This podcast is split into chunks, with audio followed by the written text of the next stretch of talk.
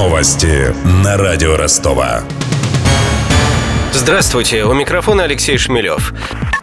Капитальное строительство могут разрешить в российских лесах. Соответствующие поправки в лесной кодекс подготовило Федеральное министерство природы, пишет газета «Коммерсант». По информации издания, закон позволит возводить в рекреационных зонах лесов туристические объекты, а также детские и спортивные лагеря.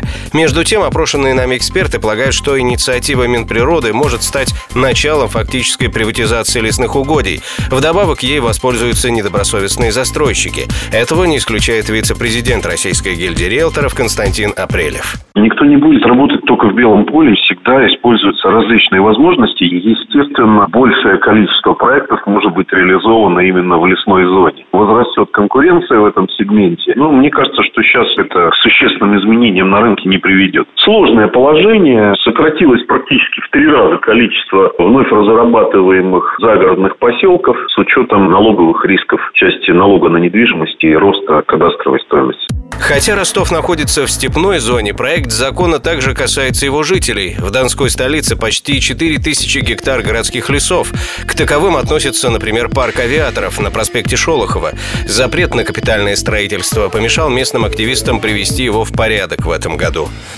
Контекст. Впервые о создании велокомплекса в парке авиаторов заговорили в 2014-м. Однако тогда волонтеры ограничились установкой лавочек, урн и ремонтом велодорожек. В июне этого года в администрации Первомайского района заявили, что парк авиаторов передадут в концессию. Заинтересованность проявила фирма, торгующая велосипедами. Она готова была вложить в зеленую зону 30 миллионов рублей, но мешал запрет на строительство в городском лесу. Парк авиаторов формально считается таковым. Обсуждалась смена статуса, но чем это завершилось, неизвестно известно. Также планировалось уже в следующем году сдать парк в концессию.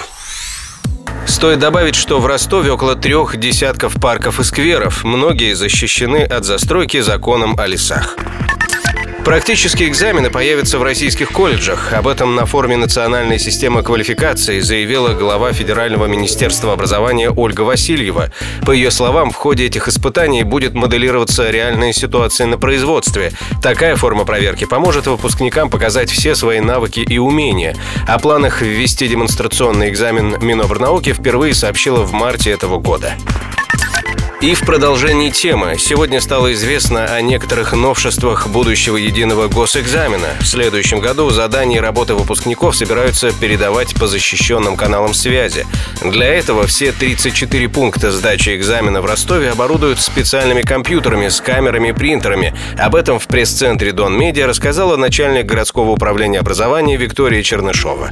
Какие еще изменения ждут выпускников, узнала корреспондент радио Ростова Ксения Золотарева. Одно из главных новшеств из заданий по гуманитарным предметам полностью исключили вопросы с несколькими вариантами ответов. Вместо них будут задания, которые подразумевают развернутые ответы с рассуждениями. Чтобы выпускник уложился в отведенные на итоговую аттестацию по одному предмету 210 минут, количество заданий уменьшилось. Единственный экзамен, на который отводится меньше времени, 180 минут, это биология. В 2017-м также сохранится полный запрет на мобильные телефоны. Их нельзя не только использовать, но и приносить на экзамен. Того, у кого найдут гаджет, удалят. Такая же перспектива ждет владельца бумажных шпаргалок. В прошлом году из-за них с итоговой аттестации 2016 года удалили троих человек. Кстати, устную часть ЕГЭ по русскому, которую бурно обсуждают сейчас, выпускникам этого учебного года сдавать не придется. Я же добавлю, что русский язык и математика останутся обязательными экзаменами на ЕГЭ. Еще 9 предметов сдаются по выбору в зависимости от того, какой вуз предпочел выпускник. Определиться с этими экзаменами будущим студентам следует до февраля следующего года.